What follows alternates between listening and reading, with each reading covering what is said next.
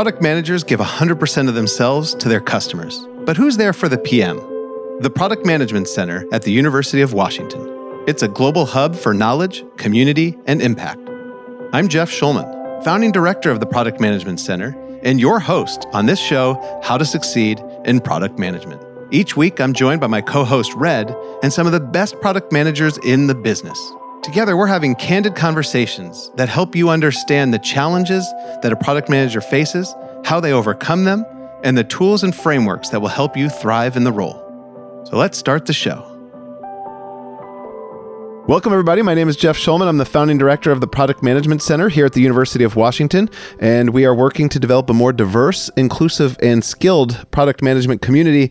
And we are so lucky to have amazing partners uh, join us in this effort.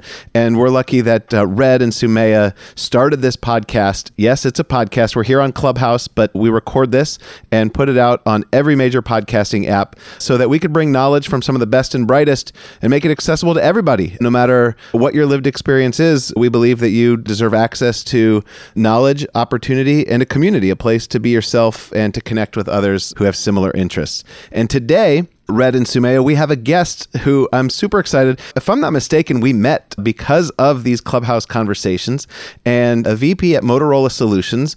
And I'm super excited because Motorola Solutions just became a gold sponsor on the Inclusive Product Management Summit that we have coming up. So, not just a chance to share knowledge, but also to find your people, people who also care about inclusion and companies that do as well. So, Jeremiah, one, thank you for joining us. And then two, briefly tell us a little bit about yourself as a product manager. And then, if you don't mind, what it, tell us about Motorola Solutions and, and, why the organization is putting their muscle behind the Inclusive Product Management Summit we have May 20th. Uh, fantastic to be here. Uh, absolutely became aware of this program through Clubhouse. Longtime listener, first time caller, as they say. 15 years at Motorola, I lead product for a chunk of our software group, and that chunk of the software group covers solutions that are used for public safety. So when you have a, a medical emergency, you dial 911, there's actually a special piece of software behind that. The person who's taking that call is capturing information, recording it, and the software is helping figure out the best and most appropriate response and getting the right resources there to have the best outcome. So fire, police, EMS, any of those things get covered through the public safety software spectrum. So Motorola Solutions does not make cell phones. That's a business that we divested in uh, in 2011 we are market leader in the space. We do public safety globally, enterprise security, fixed video, and the like. We're about 18,000 employees around the globe. And why, why does inclusive product management matter for us? If you think about a company like Motorola, we've got north of 100,000 customers in over 100 countries. We can't expect that everybody sitting around in our in one of our offices in the US is going to be able to understand the needs and wants of every one of our users across the globe. So having a, a bench and a talent that can empathize and understand with the full breadth of our of our customers and end users is really what we're excited about and want to be behind uh, and supporting. All right. Thank you, Jeremiah, for being a longtime listener and, and, of course, the first time caller. We're really glad to have you here on the show. And, Red, before I turn it to you, I want to let everybody know what we're going to talk about today because every week we talk about how to succeed in product management and we take a different piece of that. And I have a feeling, I don't know what the listener is, what feeling they're getting, but Soumeya and our guests are just so good at making it sound easy I know everybody might not feel that way, but what they say, the what they've said is so they put it so intuitively and so brilliantly that it could seem easy. And so I want today we're going to discuss, you know, what makes product management difficult? Where are the actual challenges and where does it get messy and more difficult than than our, than Soumeya has uh, graciously made it seem by by explaining it so clearly. In red, people are going to be able to ask their questions. So we're going to talk about what makes product management difficult. And if people want to chime in or get their questions answered from Jeremiah or Soumeya, are you red E to tell them how they could do it? Absolutely. Uh, so, for those who are new to this room and those who are listening in in the podcast world, that's right. I said the podcast world. That's because tonight, this isn't just a clubhouse for those who are here, but to be inclusive for product managers everywhere who couldn't make it tonight, we turned this conversation into a podcast, How to Succeed in Product Management. You can find it in your local podcast store. Now, as for how to get involved in the community, we have so many different events and offerings, whether it's, you know, joining an accelerator to learn how to become a product manager through University of Washington, or more importantly, joining the community through our Slack group. That's right. We have a Slack group. I'll be putting in a link above so everyone can feel free to click on it and get involved if you're here today. But for those of you who could not make it tonight, just find me on Twitter find me on LinkedIn. Just ping me and I will find a way to get this link out to you. So, with that in mind, and I see a note here from Jeff, you know, we're going to put up the Slack link for maybe five to 10 minutes, and then we're going to shift gears to focus a little bit more on why this whole thing started, Jeff, and how I came to be involved with the University of Washington's Product Management Center. So, with that, Jeff, I'll hand it back to you. And when the time is right, we'll talk a little bit more about what UW does for the community and how you can get more involved. Back to you, Jeff. All right, Red. Thank you for being here and the energy that you bring. And you you said all that, and you forgot one thing, the most important thing, which is Red's moment to shine, is in about 20 minutes, where uh, Red brings the energy to this conversation and welcomes anybody here on stage. I don't know if you said that, but I, I might have blanked over while you said it, but I didn't hear it. So Red it's is not about me, Jeff. It's I know, a- but it's about you giving them a chance, not just in the Slack group, but here to come up on stage and be recorded for all to hear, talking with Jeremiah and Soumeya. So Red's going to do that in a moment. Soumeya, why is it important for people to know the difficult parts of product management where things are not as easy as you've or intuitive as you've made it sound so far? Why is this an important topic for everybody? If I had made product management sound easy, I apologize. it is a very challenging position to be in to be a product manager, especially if you want to be a great product manager. But I think also if you have that desire and enjoy some of the challenges that keep coming up and popping up, for example, dealing with people, thriving in ambiguity, there are certain things that if your personality or you like working with those kinds of challenges, it will seem easier than it might otherwise. But why is this important? Why is it important to understand the hardest parts about product management? I conversation. Not everything is rosy, not everything is as easy as I might make it sound might make it sound sometimes. But I think also the nuance of what those challenges look like and what the upside and the joy of those challenges can bring is an important part of that conversation. I'm excited we're going to get to have that today.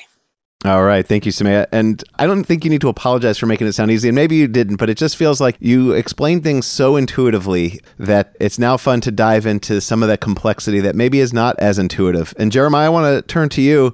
Where do you think product management becomes difficult? Where is it, you know, not just, hey, know your goals, know your customers, and, and always focus in on that? Where does it kind of fall apart? Yeah, I think the word ambiguity was was a good one. One of the things I often you know coach folks coming into product management is it's not just knowing every framework and coming in and just being able to apply that. It's not a test to pass.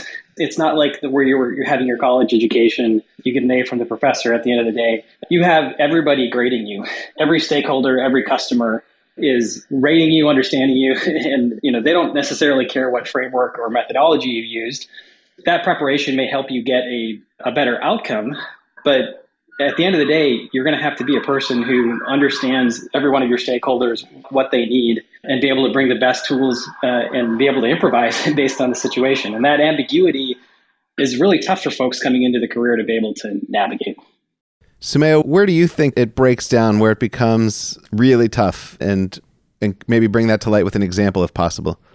Yeah, absolutely. In general, I break it up into three parts, or the difficulties around product management, I break them up into three parts.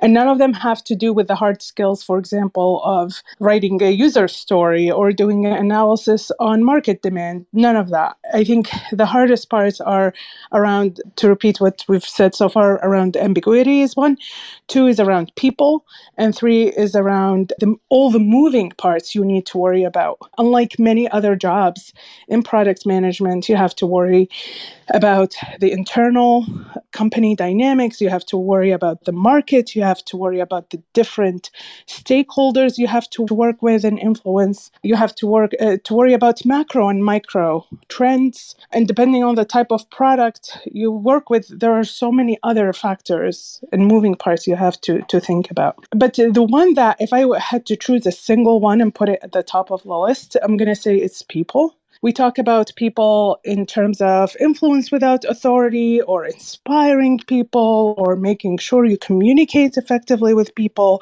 But there are all these things because people are so different and people are really important to the success of your job. And in a lot of cases, they don't report to you, but you have to convince them to get stuff done. You have to inspire them to do the right things. And I think that continues to always be the hard part of the job because people are just different and so dynamic themselves. Thank you, Soumeya. And then, Jeremiah, I want to turn back to you. You said something that, that resonated with me because, as a professor here at the Foster School of Business at the University of Washington, when we give an assignment, we give a rubric. And you said you're graded not just by a professor, but you're graded by your customers, your stakeholders, and all these different judges. What is the rubric that customers give you? Like, how do you know if you're passing when it comes to serving your customers? You know, lots of different ways to measure that, but at the end of the day, are, are they willing to pay you a dollar for what you did? and and if you know if you're not, ultimately they will vote with their checkbooks, right? And there's a lot of indicators along the way before you get that dollar and, and after you've gotten that dollar. But if what you're doing isn't resonating, ultimately they're going to pick a competitor or find some other way to go. And you know that plays out every day. It's just how how in tune with that are you? Are you picking up the signals early enough to know uh, before that customer leaving or never buying in the first place plays out. And you kind of hit the nail on the head that it's it's trickier than just do they walk with their wallets because by then it might be too late to of course correct it or to you might have invested more time and resources into something that you shouldn't have. So Soumeya, what are some of those indicators that you're looking for that help you understand the customer's rubric as to whether they are going to open up their wallets and engage in the activities that you hope they will when you launch or ship a feature? Yeah, absolutely. So I, I want to start with the most basic one, which is frequency of talking to the customer. And, and, not just the the word frequency but just talking to the customer. I think uh, this is an area where product managers learn a lot from people in the sales function about what to do there. Early and often. So you talk to your customer or prospective customer throughout your validation process of your product as you are building features and adding them. Even before you launch, you're having those conversations, you're taking their feedback in, and you're making them feel like they're partners and part of that creation of the solution. And then that continues on even after you launch and after you continue building and maturing the product. Now, this is easily said than done when it comes to enterprise products. With my current company where you know a few deals basically uh, make a, a, product successful. But when you're talking about smaller products let's say for smbs trying to do this at scale. And so the conversation with the customer there probably looks slightly different. So yeah there is some nuance here and Jeremiah, sorry to keep digging on this same question, but it's one I hear a lot is just like, how do you know if you're on the right track? Where should you go next before they have to vote with their wallet, so to speak? So, Jeremiah, are there any other ways that you gain confidence that you're on the right track as you're building out your product? Yeah, I think you know. Again, it's a team sport, right? And I always look at sales as the first customer. And if sales isn't infectiously enthusiastic about the product, it's not gonna it's not gonna go anywhere, right? So the sales can proxy for the customer. Nothing beats getting out in front of the customer. Depending on the size of your of your company, you may have user research, corporate strategy, competitive strategy, all kinds of other functions that can give you leading insights to the problem you're trying to solve. You may have a, you know an overall strategy you're operating in, but you want to be able to leverage every one of those tools as quick as you can. And if you're working on something that's already shipped, then you know it's you know having it appropriately metriced, observable, watching NPS, and you know having a really tight ear to your support experience is essential because the support is where where problems are going to pop up first, and a lot of things get handled or not handled in the support departments before they'll ever show up on a dashboard. So having a really good you know view of what are people calling about every day? Or what kind of incidents are they seeing? You know did somebody go dark on us altogether? Like what's happening in, in those? So a lot of it is again is because it's a team sport. It's communicating talking to everybody understanding what everybody else can is seeing and then you know being able to, to look into all the all of that noise and divine the insights that are going to give you the, the right activities going forward. All right so i want to shift gears a little bit because we spend every week pretty much reminding people that everybody belongs in product. And, and, what we mean by that, or I mean by that, is regardless of your education, your lived experience, if you're hungry and you have the right attitude and you have the right approach, um, nothing should hold you back. So, no degrees or whatever about who you are should hold you back. But I think it is important as it's becoming such a buzzy and a really hot job that people now want without necessarily knowing without everybody knowing exactly what's in it. I want to do the opposite. Like who should not be a product manager? And I mean this in terms of like what are the, the personality traits or the character trait or the way they like to work that is not well suited for product manager again I, I, want to emphasize that i do feel everybody has a place in product management if it's matches with their interests and talent and ability and not their lived experiences in their work history and that kind of thing. But in terms of like character traits or what they need to thrive, who is this not for? I'll let either of you come off mute to take that one. I have some general general beliefs around this, but also as I was thinking about them, I was thinking about some you know different environments or different corporate cultures where regardless of what they say you know there is a situation that's going to be appropriate for that person. So so i'm going to st- start all this by by saying that product management the role looks different in different companies. There are companies where the product manager is almost like a business analyst. All they have to do is propose what are and and then let a whole other team work through the execution and you know bringing things together etc and there are others where the product manager is almost like the ceo of the product and yet there are others where it's a hybrid or they're more like a project manager. And so you know, as we speak about general inclinations or beliefs, understand that also the reality on the ground factors a lot into what actually ends up happening. But in general, I think a product manager is someone who who has to enjoy working with people. If you like to sit down and get work done quietly and you know finish the day and feel accomplished because you wrote a lot of code or you uh, wrote you know a nice document, then this is probably not a great place for you to be in because dealing with people is probably draining and not as enjoyable. That's one. The second one is if you find that you need a lot of data and you know wherever there is uncertainty you need a, a ton of information before you can move forward. If that's your personal inclination i would encourage you to work on that. And i've seen people change their personality that way where they're okay with dealing uh, you know they become okay with dealing with less information over time and relying a little more on instinct or on the little information they have. If you can work on that then that's great. Otherwise, if you think you need a lot of information and you get into the analysis paralysis place a lot, and that's where you're comfortable, then product management in a lot of cases is not a, great place to be because everyone in the team is looking at you for direction. And if you're get, getting mired too much into this analysis stuff, you're going to not provide the right direction to the team, and that that's where it falls apart. There's a couple couple additional ones I've seen you know, in the theme of how to fail at product management. The if you're a person who can't say no, I would say this is a really challenging career because you inherently in doing prioritization, you're making choices about when or if someone is ever going to get something in, in your product.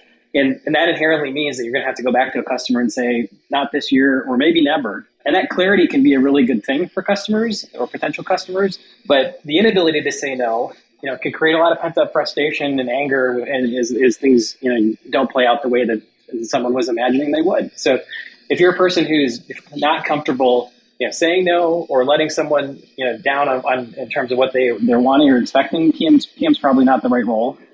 Back to the, the team sport piece, you know, I and again, this same caveat. This is in general. I would say if you're if you're a person that has to be in complete and total micro control, that works in a few product manager roles, but the majority of product management roles, it's it's more about how do you build up a whole team that is coordinating together to create a great customer experience and customer journey, and putting yourself as the center point or the you know the, the control point on every piece of that will almost certainly ensure it fails. So uh, to me, a big part of what makes a great product manager is the ability to enable the rest of the organization to learn and move quickly to create that experience and be fully empowered. And, and if you can't create an environment where that occurs and be comfortable with letting go, you're going to struggle in this field. All right. So, diving deeper a little bit into something that I kind of heard from both of you is how much should a product manager stake a claim based off of the data in the interviews and kind of listening to people and say this is where we're going versus trying to see where everybody wants to go. So how much agency do you give your other stakeholders in kind of pushing where you go and how much do you stake a claim and motivate and empower and push people towards where you see you should go. I'll let either of you come off mute and then you could come off mute and add or uh, retort to anything the other one says. It's a tricky one. I think, uh, again, this is another one where there isn't a one size fits all answer. A lot of it depends on, in my opinion, the amount of risk you're trying to avoid and how difficult it is to pivot down the line. So, if you're working on a product that, say, has, you know, is has, maybe has some more hardware than software in it and requires you know, millions of dollars of R&D to get tied up in, in a multi-year march, you probably should have de-risked that pretty heavily before you went down that path, right? And de-risking can be through customer research, voice the customer. It, it, can be through competitive research. It can be through you know, getting a corporate strategy to really flesh out where, where you want to go and make sure that the right portfolio is going to come together, et cetera. Lots of mechanisms at lots of different companies to go and do those things. And because it's hard to pivot, that de-risking is really important. You know, inversely, you might be in a scenario where you have a two-week sprint, you ship, click the button, go, and you have a lot of observable data for how the users are interacting with it and you can make a decision two weeks later to, to ship another and fundamentally change the product and the technology. And risk is not as high so you can make a lot more gut decisions and run on intuition in that scenario because the, the cost is not as severe. Depending on you know the, the flexibility of your stakeholders uh, the the amount of capital you have in front of you the nature of your competitive landscape you've really got to make a decision you know about how much you want to invest. But at some point whether it's a long period of time or a short period of time you need to make a decision you need to go and, it, and it's really how, how big of a problem is it to undo it down the line if you made the wrong one, in my mind. I think Jeremiah's, you know, use of risk as a you know a decision maker or to help you decide on uh, what approach to take is uh, consistent also with how I go about this. In general, I think if it's a bet well, I want to start with the following. Whatever decision ends up being made, whether you make it or the team collectively makes it, you're still responsible for it. So every PM owns the decision, regardless of how it gets made. So if you start that place, then I'm sure, at least for me, I'm always interested in, in co- uncovering bias that goes into my decision making. So if I'm faced with a decision, I always have an, an opinion based on data that I've analyzed, opinion based, based on my instinct or product sense, on my experience, but then based or the guide or how big that bet is, I want to have as many people around the table help me uncover biases that I into my decision making and and I don't really bring them together or facilitate these sessions or conversations just with that intent. I truly bring them together from a place of curiosity and wanting to know what else do others know about this problem or the solution that I'm not aware of. And so, yes, just like Jeremiah all about understanding the risk.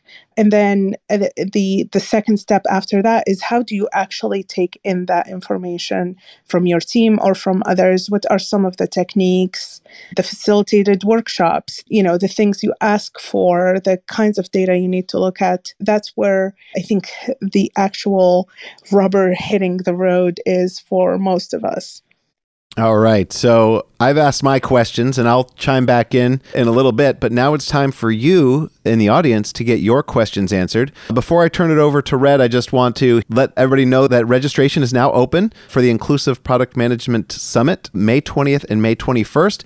We have a whole day dedicated to inclusive AI as uh, many guests have said, you know, AI is going to be fairly ubiquitous uh, for a product manager, and inclusion in AI um, is critical. And you're going to learn why it's critical, how to use inclusive AI to drive success, and how to make AI inclusive. Um, that's all on the second day of the summit.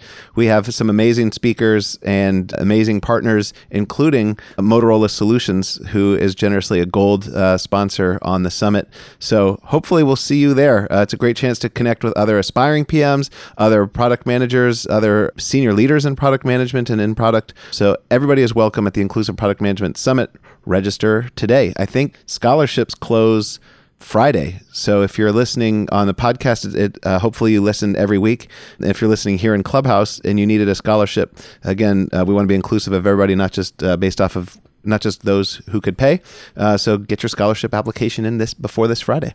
All right. And again, thanks to Motorola Solutions, who is making it possible for us to offer scholarships. So, Red, sorry, I had to just throw that all out there. Now it's your turn. Are you red? E? Crickets. Twice Crickets. in one show, I thought I had to do it. Maybe three more times. All right, Red, it's your show, man. Run this thing. Absolutely, man. Thank you. Thank you. Well, at this point, when Jeff said it's my show, my is a inclusive term for all. I haven't come up with a fun acronym that is funny yet that MY stands for. But what it means now is that you have a chance to ask questions. It, it might not be as easy, but you can always join our Slack group and ask it after the fact. But for those who are here tonight, present and accounted for, this is your time to shine. There is on the little screen that you're looking at on Clubhouse on the bottom right is a clipboard. If you select that clipboard, you can raise your hand and ultimately we'll invite you up on stage to ask questions. There's also a chat group going on right now where folks are encouraged to ask whatever they want. Uh, right now, Soumeya, they are singing your praises and singing the praises of the product management group that we have going on tonight. So love the love in the air. So again, as a reminder, Q&A, this is a time for you to speak your mind and also share what it is that you'd like more clarity on from our experts tonight on stage. With that in mind, Jeff, I'm going to give everyone a second to navigate around, pump their questions, maybe reach out to me in Slack. And in the interim, while we're waiting, passing it back to you to get some what we would call not just banter, but potentially some scandalous blood in the water ultimately disagreements that happen between PMs that I always strive for yet fail to get week over week.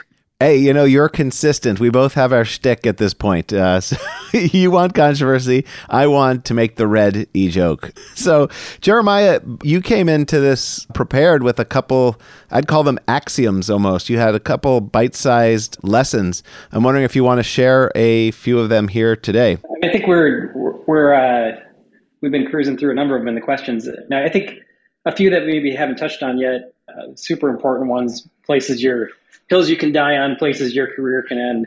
One of the, one of the big ones is that you are not your product, and the we get so passionate about what we're building, you know, that it's really easy to get you know attached in an unhealthy way. And that maybe maybe your maybe your company needs to pivot. Maybe the strategy changes. Maybe the company wants to go in a different direction with its resources etc if you're in a healthy culture you're good and you've been doing a great job you're gonna you're gonna be taken care of and you're gonna find a, a great spot beyond on the next product but I've seen certainly places where folks can go sideways because they want to hang on to it and fight against that change in strategy or direction. So, you know, you are not your product, I think is a really, really important one. I can hit on a few more, Jeff, if you want to keep going or Well, I first just want to see if Soumeya will give Red his controversy that he's hoping for. Do you agree or disagree with you are not your product axiom here?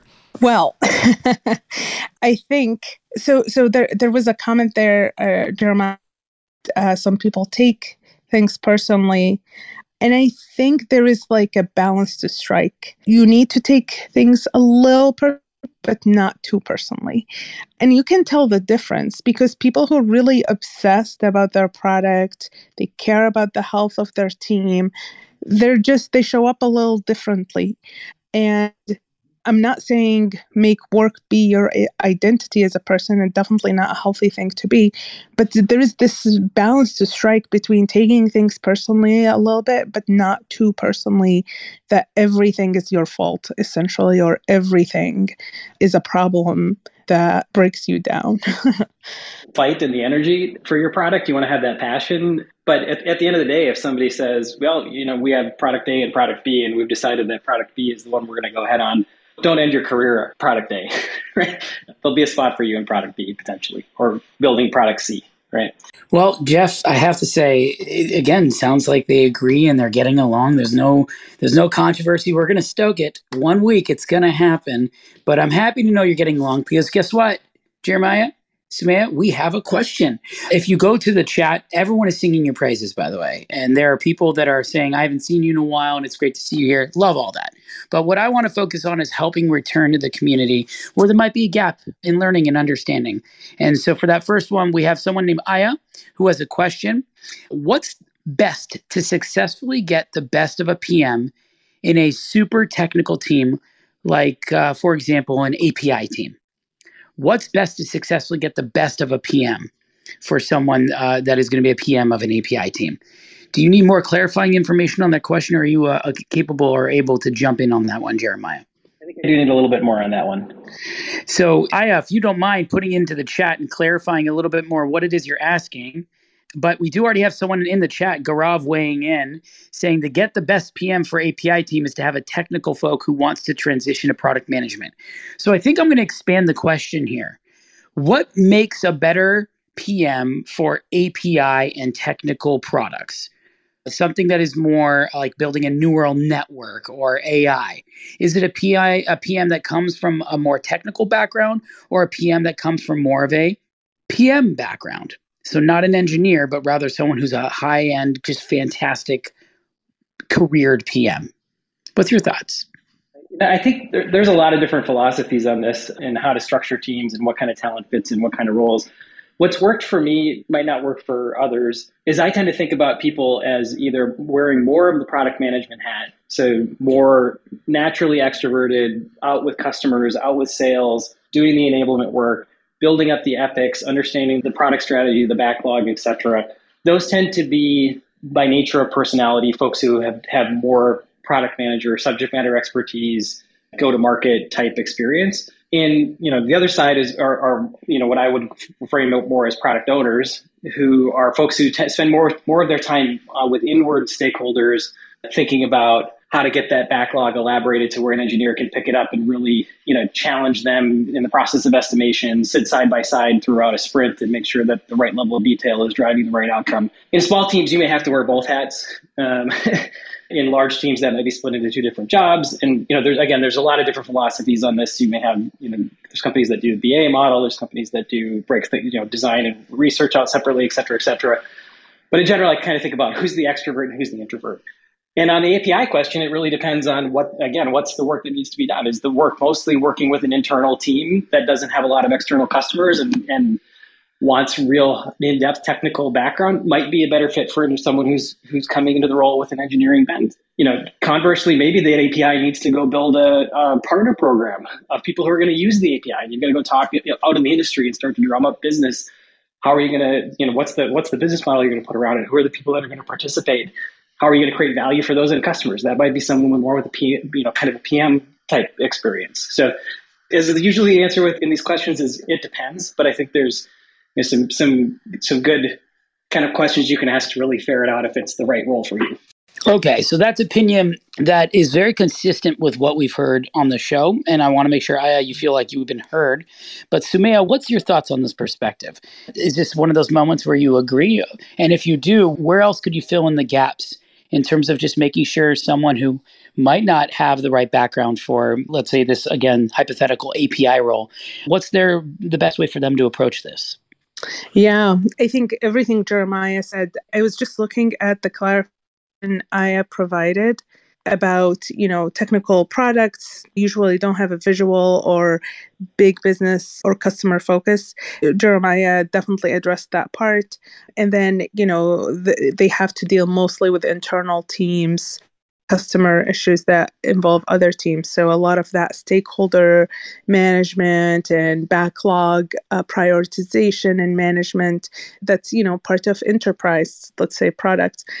I know that we think of those two uh, sometimes as different, you know, external facing customers and internal ones.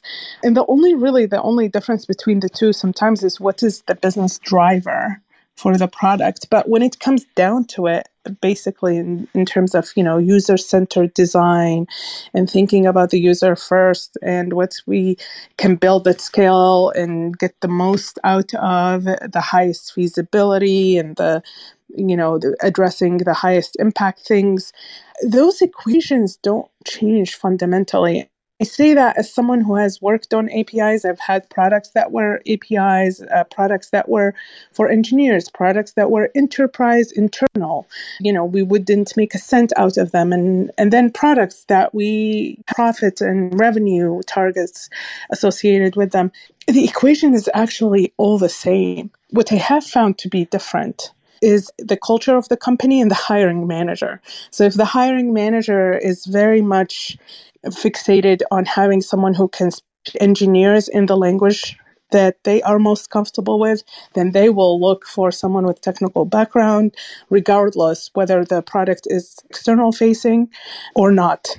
And so I don't conversation to that, but I think fundamentally at the end of the day, it's about that. And then if you, it's about you, about what matters to you as a PM. If you're trying to figure out what is the me, cast a wide net, interview with a lot of people, figure out who are the kinds of people you want to work with, and maybe that would be, you know, a good place to start. That's in addition to Jeremiah already mentioned too. Well, I think that not only was that a satisfactory answer, Soumeya, I continuously see in the chats just praise from Aya for all the contributions everyone's giving um, but you know, hey, look, we got also a special opportunity right now. Someone who is in that chat helping out, guiding uh, with the questions. Gaurav, welcome to the stage. Um, curious to see what question you might have, or is it perhaps you want to add your piece to this puzzle, uh, layering on the original question from Aya? Yeah, uh, thank you everybody to you know uh, pull me up, and I just wanted to elaborate on the question and answer for specifically APIs and data product managers. So there are certain roles which require technical, uh, you know, understanding. So data product managers and APIs specifically think require certain set skills. So when you're dealing with APIs, so the major function of API is to deliver the payload. And the payload has to be dependent on three things. One is the database, and one is infra, and other is the backend piece where the payload is going to get and information is going to be uh, rendered on front end. So for these kind of roles, a person who you know understand all of these things because that person has to deal with three teams right now and then that person has to clarify and you know create chunks of information which has to be uh, you know communicated to the folks who are developing the apis so in that scenario a technical person who wants to transition to product management is right kind of a person. But uh, you know if you are a, a, product manager into a functional role you can also transition into apis but you need to get a detailed understanding about how things function. And probably with time if you are you know in connect with an api product uh, manager with time you'll be able to learn their language as well and you can excel in that field too. So that is what i just wanted to add here uh, in terms of um, how which is going to be the api you know teams product manager and how to select that. So yeah that is what my understanding Gaurav, I want to ask a little, a couple more questions around this because I think for people who are not technical, I don't want anyone to get out, out of the room thinking API products are inaccessible for them to product manage. And the reason I, I say this is because fundamentally, API products serve two purposes. One, they communicate data out and two they receive a communication of some it either tells them oh we have re- the communication can be any from we need data to we will get to send you data to here is the kind of data to confirmation whatever that communication is. So that's fundamentally what the api is. So why if you have engineers on the team who are competent and you can communicate with them as a PM, why would you need to know more than that to start as a PM working on an API? So, Soumeya, to answer this question, it totally depends on project to project. So, let's suppose, for example, you work an organization to organization as well.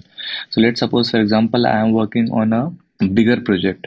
There are like seven sub projects to that. To maintain all of these projects, there has to be a centralized API team because APIs cannot be built in silos. And if they are merged in the common architect, it is going to create chaos there. And it has to be scalable as well. So there is a centralized and API team which has to be created to which is serving or providing APIs to multiple tracks and clearing their uh, dependencies, interdependencies as well. So it totally depends on organization to organization. So right now I'm doing that. Plus, if you are into a startup, so in a startup, the expectation is set from very beginning that you know you will be going with a you know feature driven uh, development. Uh, and in that, whenever the feature is coming, you're developing the APIs, and the API will be made by the technical folks only, and then they create their own structure. So sometimes in startups, the architecture is missing altogether, and that is where it creates a lot of problem for them to scale as well. So it depends on organization to organization, plus it depends upon project to project as well. Gaurav, hold on just a second, just to make sure we have time for the speakers to, to weigh in on the breadth of really good information you've provided. Yeah, I think I think it, again, it's certainly that way of defining an API product manager exists in certain companies in certain roles, right? But there are plenty of API related jobs that that that aren't that. I, I know that because I hired one like two years ago. It was a very senior API product manager. But besides an API pushing data in and pushing data out, there also needs to be an ecosystem of partners that are signed up and a part of that uh, to play together, right? So I viewed the most important job of that product manager to go and cultivate the ecosystem because I, you know, I have pretty sharp engineers already who had written a pretty robust API. Sure, it's going to be improved, that kind of thing. But what the, you know, what I really wanted to make sure was that we were we were cultivating a group of companies that would work together with us, and in this case, it was to help bring data into emergency response to help drive better outcomes. So what's you know medical data, health data, location data. How can we make sure that the, all that information is getting to first responders to drive the right outcome? Much less about the technical, you know, nature of the API, and much more about what does that ecosystem look like? What are the types of data that could be moving through it, and then teeing that up in a way that that we could get the engineering team moving sprint to sprint. Okay, so here we have, I wouldn't call it controversy, but it's uh, what I call dueling opinions, right? Perspectives, which is really important. And Gaurav, I want to thank you for the opportunity to really come up on stage and share a different perspective. And hopefully, everyone walks away uh, better for knowing at least the world of APIs, what is possible when you're trying to either join or hire as a product manager. Now, I want to be respectful of the time that we have left because I see another question in here coming from Maiwand. Hopefully, I said your name correctly. Uh, dear moderators. Oh, I love that. Uh, dear Jeff, this is the first time I think we've had a dear moderators. Isn't that touching? I think we've, uh, I just, I love that. I love that. I'm interested about the initiation of a new project, what kind of goal setting methods you use. So, uh, again, I'm interpreting the question here. So, Soumeya, give me one second here. I think this has to do a lot with methods and frameworks, which I know you love.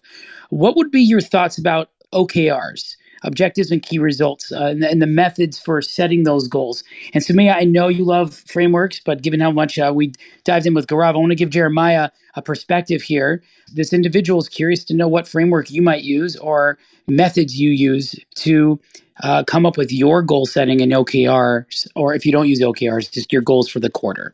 What are your thoughts, Jeremiah? There's a lot of again, lots of religion on this topic. So I'm not, you know, different teams use different goal setting methods. I, even within my teams uh, across the globe, I had different teams using different methods. I think there's no shortage of rubrics out there. I think what's really important is always staying focused focused on the north star of what you're trying to create. If you know if you're not at a point where you have that north star, you better start there. So and once you have that north star, you can figure out what works best for your team, your situation, and you know to to have a framework that's going to drive the right outcome for you and your business to execute against. I find that product management and engineering works best when teams are empowered to come up and choose their own tools uh, for my for my chair. so I tend not to be overly prescriptive in in the method to do that, but what I do want to make sure is that there's absolute clarity around product vision, customer value creation and you know what's the health of that business going to look like over time as we make those investments? Perfect. And Soumeya, what about you? Someone who has really a framework for ultimately every person in this room and i say that with love because frameworks provide you with a foundation to to really create efficiency right? Not to have to think as hard. So what's your perspective on this one Yeah, I you know I recently had that conversation with a startup founder who was thinking of OKRs and he doesn't even have product market fit or a viable product. And so, as much as I love OKRs, I agree they can be an overkill. So, I love OKRs. I think uh, they should be used for mature products. I think they can be helpful to teams in enterprise settings for sure if not if, if you are in a pre-product market fit kind of situation have that. Understand that your product market fit is your number one goal. Break that down into maybe one or two metrics that would tell you that you have achieved it. And then the last thing i know a lot of these frameworks okrs or V2MOMs or uh, there are so many come with to Jeremiah's point, a lot of dogma and methodology behind them. Do what works for your team. So, especially in corporations where they are not used to one of these frameworks, take what has been established and try to edit it a little bit to make it work for what you're trying to achieve. So usually metrics, the only re- or the primary reason you want to have them is one to focus the team and two to define what success looks like. Have something that already works, then why uh, fix something that's not broken? Okay. Well, in that case, my whole goal is to break the bond between PMs on the stage. And forever, I fail, Jeff, to create controversy. But tonight, what I did create was an opportunity for insights, not from you, but ultimately credit to those in the audience that raise these insights. I want to say next week, we're here every Tuesday at 4 p.m. And if there's an easier format for you to ask questions or we can do it on a different way on your behalf, please let us know. Now, with that in mind, Jeff, we are rounding out close to the end of the show and close to the end of the hour and want to pass it back to you for ultimately additional information we can learn and concluding thoughts. Thank you. All right, Red, thank you for managing the stage, keeping us on time, and getting people included in the conversation. Love to see where people take it with our panel and our dear moderators. Soumeya, you've got a hard stop, so I want to get you a chance for concluding thoughts. If you have concluding thoughts tied to our conversation of what makes product management difficult, anything there, would love to hear it. Yeah, absolutely. I think this is consistent with a theme I've brought, I've brought up before. The psychology of the PM, I think, is uh, is the most important thing because the job is extremely demanding. Uh, you have to deal with a lot of people, some demand, uh, some challenging ones, and some great ones, and so mental health is so important. I talk to a lot of PMs. You know, you have to always be the resilient one. You have to be the one when the team faces setbacks. You're the one basically framing the conversation in a way that's about learning and about continuing and and moving forward. And so a lot falls on your shoulders from that perspective that doesn't really get measured translates yes in many ways to the to the health of the team when you do it well you you don't really get any credit for it, but when you don't do it well, you are in so many ways people will look at you as the responsible party. So in some of those aspects it's a truly thankless job. And so i think at the end of the day it's so important for pms to focus on their mental health. So while you're increasing your skills you know that people measure on let's say the career progression frameworks what does it mean to be a successful pm also grow your skills that help you become more resilient and help you keep getting up and pushing forward and helping the rest of the team do the same. So take care of yourself first. All right. Thank you, Soumeya. Speaking of taking care of yourself, go out and enjoy the end of the 30 days of, of fasting and, and celebrate with your family. Thanks for being here and every single week here on uh, How to Succeed in Product Management. Jeremiah, any concluding thoughts from you? A lot of the questions in um, center around what's the right way to do this job, and I think the the honest answer is there isn't a right way to do this job. I mean, I think the the the reality is you've got to create a clear direction that everybody can get behind, rally the team to get there. You've got to pick the right set of metrics or rubrics or things to watch out for that are going to tell you and validate if you're on the right path or the wrong path. And the shorter that learning cycle is, the better. And you got to create a culture to learn All right, sorry, I couldn't tell if I, you got cut off there. So the concluding thought there at the very end of that was uh, create a culture to learn. If I could double click on that, what can a PM do to create a culture to learn? The PM, being the PM, is not all about you, and we, and we heard a little bit about that in the closing thoughts. That it's really about the team that you create and you know the more that runs through you the more that you try to control it the more that you the more that you get fixed on maybe a metric or a rubric the, and the less able you are to pivot and be agile and be graceful the harder spot you're in and the harder play the harder the more rigidity you're creating in the organization. So creating an environment where you're empowering everyone around you to feel really great about giving feedback openly with with candor creating an environment where everybody understands the vision, the objective, the customer value that's being created, and, and, and, and, can rally behind that. Creating an environment where everybody knows what success should feel like or what the, the current stage of the product is should feel like. Uh, so that you have early warning signs so that people are coming back to you and saying, "Is it? I know you said we were going to go do this, but I don't see it playing out that way." Or this customer was saying that it felt like this instead of that, et cetera, et cetera. The faster you create those feedback loops, the, the faster the whole organization is going to be able to react and flow. And ideally, that behavior just becomes, you know, it started started with your vision, your direction, your your approach, but because you championed it successfully, the whole organization begins to operate in that way. And you, when when you're really successful, it's not about you. To some degree, you're almost firing yourself. You're setting this this target. You're getting everybody excited. Everybody goes. You're there. You're coaching. You're picking people up, and then you're seeing if you do need to change directions. You, you get back in front and you and you help do that but the whole organization should be driving towards the objective and be able to learn as quickly as possible. And if you've done that right, you should almost be invisible. All right, Jeremiah, thank you so much for being here today, giving a great perspective. And that last point kind of reminds me of the importance of the Inclusive Product Management Summit. Like what we're trying to do, what success looks like for us is if you are able to be more inclusive of your stakeholders, regardless of their lived experiences, their demographics, gender, uh, sexual orientation, you know, the more that you're able to be inclusive of the people around you, the better you will be able to drive products and live what Jeremiah Jeremiah, what you were just talking about of learning and moving forward and figuring out what's best for your customer. Also, the hope is that at the end of the summit, you're better prepared to uh, think about who might be excluded from your technology. Uh, so you're going to get practical examples of, from product managers about uh, mistakes they made and what they learned from it. You're going to get practical examples of successes uh, that people had and what they learned from it. And the hope is that everybody listening, everybody who comes to the Inclusive Product Management Summit, will be better prepared to not only manage more inclusively, but to also build more inclusive products. Both of those are not just a moral imperative, but they tie to standard success outcomes for product management. You know, better solving your customer's problem and advancing your business objectives. And so I'm grateful that Jeremiah and the team at Motorola Solutions uh, shares this view and is investing in the uh, the Inclusive Product Management Summit. I really appreciate them demonstrating a commitment to inclusion in that way. Uh, Red, you helped found the Product Management Center at the University of Washington. You are on the founding advisory board, launched this podcast, launched this clubhouse room. I want to give you space for concluding thoughts. My only thought here is, and I get this from the chat, the product manager's ability to listen is everything. And if there was anything we hope to strive to do on this show is to be able to understand and listen to what it is you need as a community and give that back to you. So our ask is really simple. If you have feedback for us about how we can make this better for you, please don't hesitate to reach out.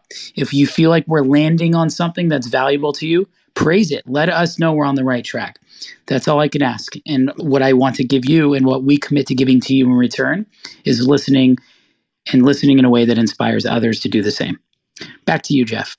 Oh, Red, spoken like a true PM.